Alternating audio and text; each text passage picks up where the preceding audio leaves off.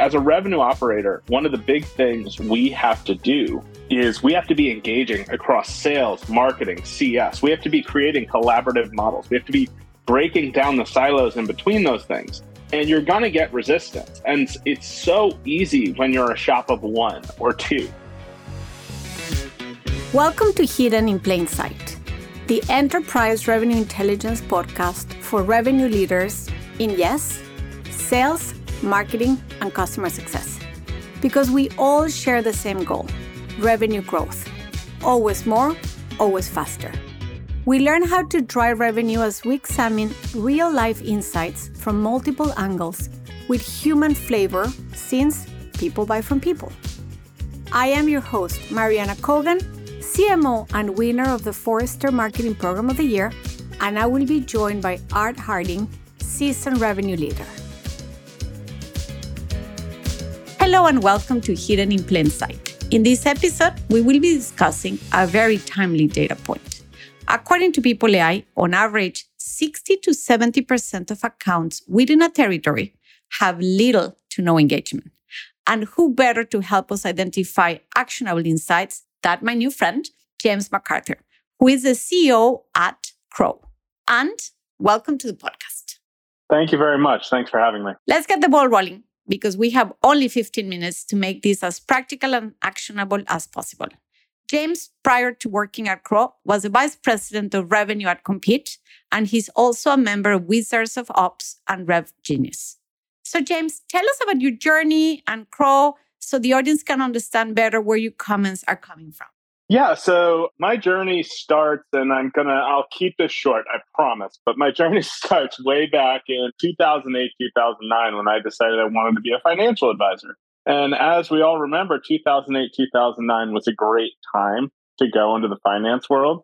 And so I spent two years working at U B S. In that time, I got to see the world fall down, fall around and fall apart around me. And so from there, I was like, you know, not going to do this anymore. I was a junior level, entry level person going up against P H Ds for jobs. And I was... So I went and I started a restaurant with my family, ran that for three years. At a certain point, realized that making fifteen hundred dollars a month, working one hundred twenty hours a week was not sustainable. And when I was locked in on over Sandy, which was ten days inside, which now in retrospect wasn't that bad, I uh, went and actually got my found a job at MakerBot. From there, that was my first foray into tech. Started out in inside sales and also started out with Salesforce. This was two thousand twelve. And one person who you should talk to, but who can also point to how terrible I was at Salesforce back then, is uh, Pingtou Dujie, who was my first true revenue operator that I met. And she got there, looked at the system, was like, ooh, this, you're not good at this. So over the course of the next three years, I stayed somewhat in the loop on that side, but did a bunch of different sales things, and then finally left MakerBot and said, I'm going to go start working at a lot of... I, had, I was bit by the startup bug. I was bit by the technology bug, and I had to go work at a bunch of early stage companies. So from there, went and joined a bunch of different startups of all different types. So like a smart remote company, a crypto V R company, all those different things. Every time I went to one of these companies, I'd be like, what's your C R M? I'd be the head of sales, director of sales, whatever the inflated title that they gave me with the three-person startup was. And and every time they'd be like, okay, I'd be like, what's your C R M? And they would say, I what's a C R M? And so then I'd have to build it again and again and again. And so when the crypto V R startup I was with in twenty eighteen shut down, because of course it did, I ended up going and becoming a consultant at GoNimbly, where I was able to work across some of the largest companies in our space, PagerDuty, Twilio, Coursera, Plaid. Everyone, we're seeing revenue operations both at early stage and fully at scale. And then from there, took over the reins at LeafLink. I was their first revenue operator hire, built out a team of eight that encompassed, we were actually able to encompass true revenue operations. And then left for Compete, where I was hired as the director of revenue operations a month later promoted to V P of Revenue Operations, and then they shut down much of their sales operations. And when you're not selling, you don't need you don't need a V P of Revenue. So I moved over and took the time to start CROO. Tell me all about CROO. And I know initially I was going to pronounce it incorrectly, so I'm glad that you helped me here. Tell the listeners about what is it that you're looking to build. You got all this experience in revenue operations. What is that you're doing these days? So CROO, and the reason why she's going to pronounce it wrong is it's spelled C R O O, but pronounced CROO. But CROO is the combination of a few things. So as you mentioned at the top, I'm a part of Wizards of Ops. Wizards of Ops, for those that don't know, is a revenue operations community on Slack. Um, anyone who wants to join, ping me or ping Brad Smith from Sonar. And the reality is we, over the course of the last three years during the pandemic, it was the only socialization many of us had. Every week we'd get on and talk for three hours, three hours every week, talking about revenue operations, best practices, all of that, all of that. And over the course of that time, we started this kind of idea coalesced, which is the idea of CROO, which is right now, revenue operations and is a mess. And large systems are a mess as a whole. Like, you have all of these different systems that don't communicate, don't talk to each other. You have revenue operators who are dealing with twenty, thirty, forty different systems at a time. And it means that, to the point of this podcast, Hidden in Plain Sight, there's so much that's hidden in plain sight, that is the base statistics that people need, that we decided that instead of going out and continuing to feed a system that's continuing to put like broken point solutions in the market, we were going to actually build a platform or a revenue operations platform that we would want. So combined, my team of four co-founders have over sixty years of experience in the space, and we're going to build the revenue operations system we wish we had, but as software, so that there's no more hopping system to system for reps, no more confusion, no more trying to hunt down data, and no more of the kind of befuddlement at the executive level as to, okay, what are our sales reps actually doing? What is our C S team? How's our C S team actually approaching expansion? All of those questions we're going to answer through this platform and through the connections we are going to make using tools like People A I. And you're touching on something that is kind of interesting. I always tend to call this, it's almost like the collateral damage of success, especially when you get into the larger organizations. There have been acquisitions, so you end up with multiple versions of S F D C, or there's different tools that were acquired in different countries, in different languages, and all that. It's something that is nice to have had happen because it shows that you've been growing and therefore you had the, the capacity, but it doesn't quite mean that what got you here is going to be what is going to take you there. So I'm glad that you are helping with this platform of the future, because at the end of the day, it's, as you say, choosing what are the right pieces that come together to deliver grow that now with the way the economy is. It's so important that we really need to get into the right data. Otherwise, it's going to be hard to deliver the results. But going back to a little bit of our data point of this episode, where we're talking about territories, it is one of the main things that revenue operations gets involved with, that designing the territory. And you want to maximize how you design it. You don't want to have it too few accounts, too many accounts. And one of the things that the data is starting to show us is that a lot of the accounts go untouched. Are you seeing it? Give us your ideas. Yeah. So there are kind of three problems that feed into that. One is, a lot of times when companies do territory mapping, they literally do it as a map. And what you end up with is, you can have, for example, a company I worked with, they had eleven hundred accounts in their Western region. They had nine hundred accounts in their Midwest, but those nine hundred accounts generated infinitely more revenue than the accounts in the Western district. They held those two in the same light. That was, they were saying these two should generate the same amount of revenue. They should generate the same amount of everything, despite the fact there were product differences region to region. There were customer differences that made one region significantly more profitable than the other. And So what ends up happening is a lot of times companies will take this kind of blank slate approach and not take a very data-driven, very specific dive into each of these territories, and really ends up pigeonholing some of their reps versus others. And meaning that some of their reps are forced to work very low-value accounts versus other reps who are given a bunch of whales and then a few low-level accounts.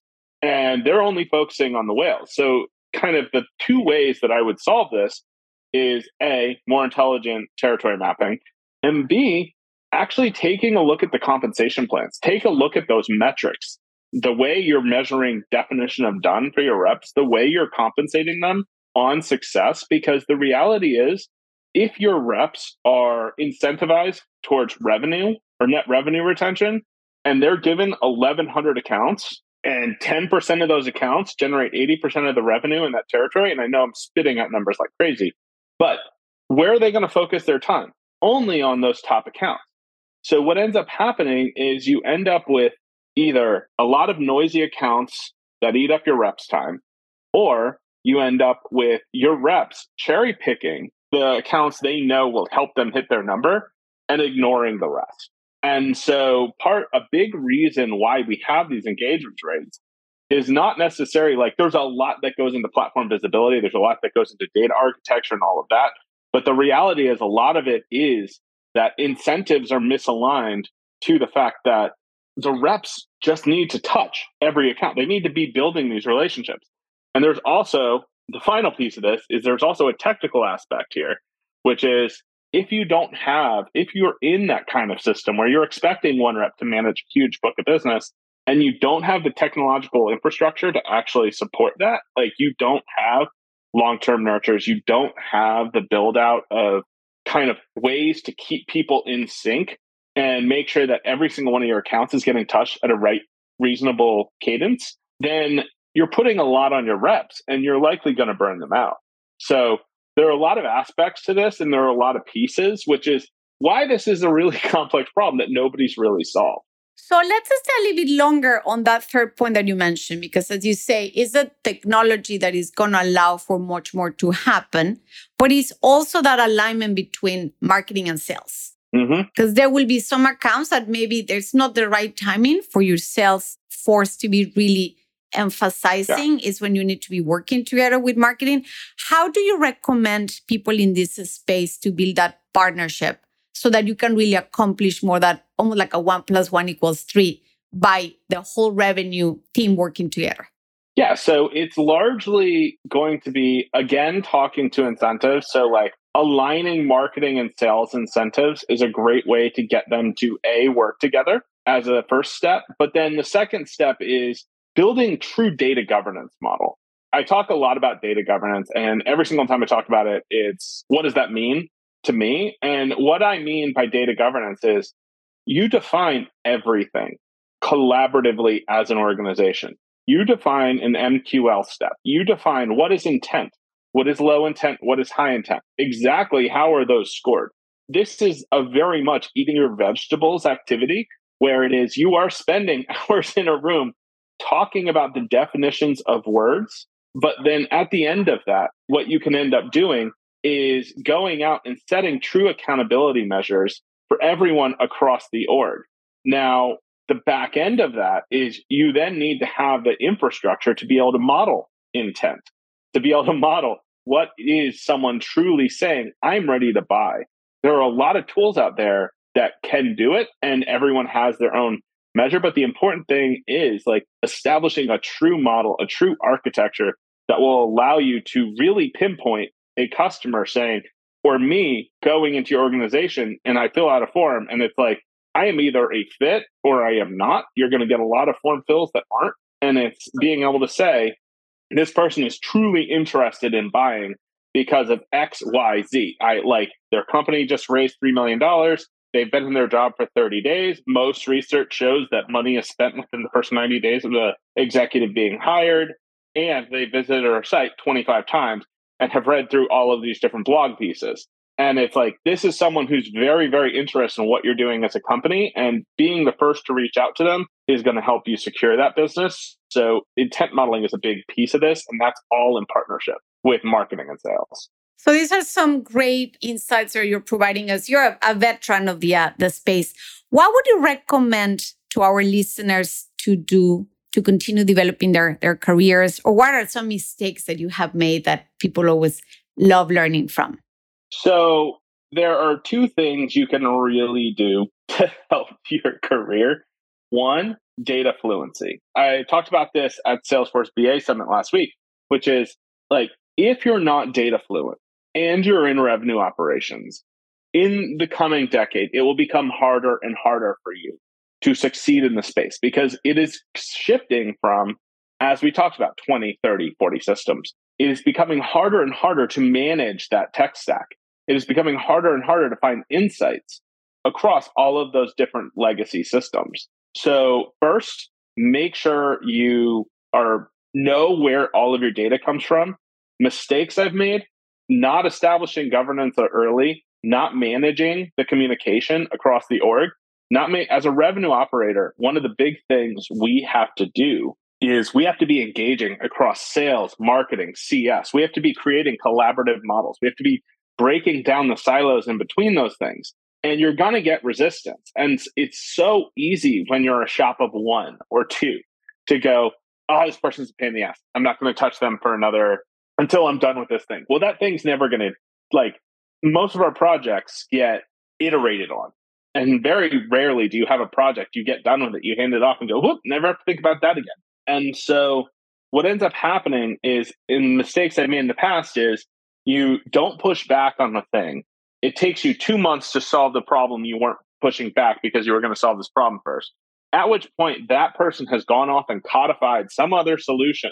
And now you've got a whole other problem you have to deal with. So it's making sure that you control in a good way the area surrounding you and your model. Know when to push back.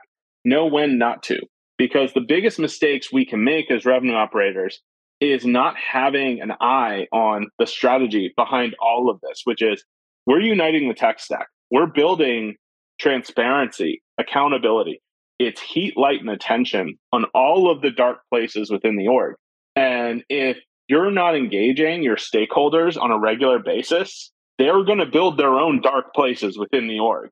And then it's going to become harder and harder for you to get that heat, light, and attention where it needs to be. And nobody wants to be seven months into their tenure and have an executive, have the C E O come down to them and be like, hey, what's going on in this side of the business? And you go, I don't know. I wasn't involved. It's not a good look for you. It's not a good look for them. So like from a mistake standpoint, I think a big piece is never take your eye off the long game and the ball from a strategy perspective. If you don't understand every single dollar that's coming into your org, that should be a highlighted problem for you that you need to go and solve. I think you're spot on on saying that you need to understand the strategy. And I think that applies to almost every single role in an organization. It can never be just what you've been hired to do, that portion, but it's really how does that portion play into that bigger strategy. As usual, we're running out of time, but thank you very much for joining us. Let me just finish, as I always do, with a summary of the recommendations, because you mentioned so many interesting things that are going to be great for our listeners. But if I could summarize it, you mentioned that number one, when it comes to that territory mapping, really go into an intelligent territory mapping. By now, that geographical component, it's really not data-driven, and especially that it's really the right accounts, because not all the accounts are the same. Secondly, you spoke about these compensation incentives. It really needs to be in alignment. And finally, that I fully, fully agree with you, is this true data governance, because at the end of the day, it's the data that is going to make you to the right decisions. It's going to help you to identify all these different gaps. So, James, thank you very much for joining us. And thank you to all the audience for joining us as well. Please comment on LinkedIn. Thank you. Hidden in Plain Sight, the Enterprise Revenue Intelligence Podcast, is brought to you by People A I.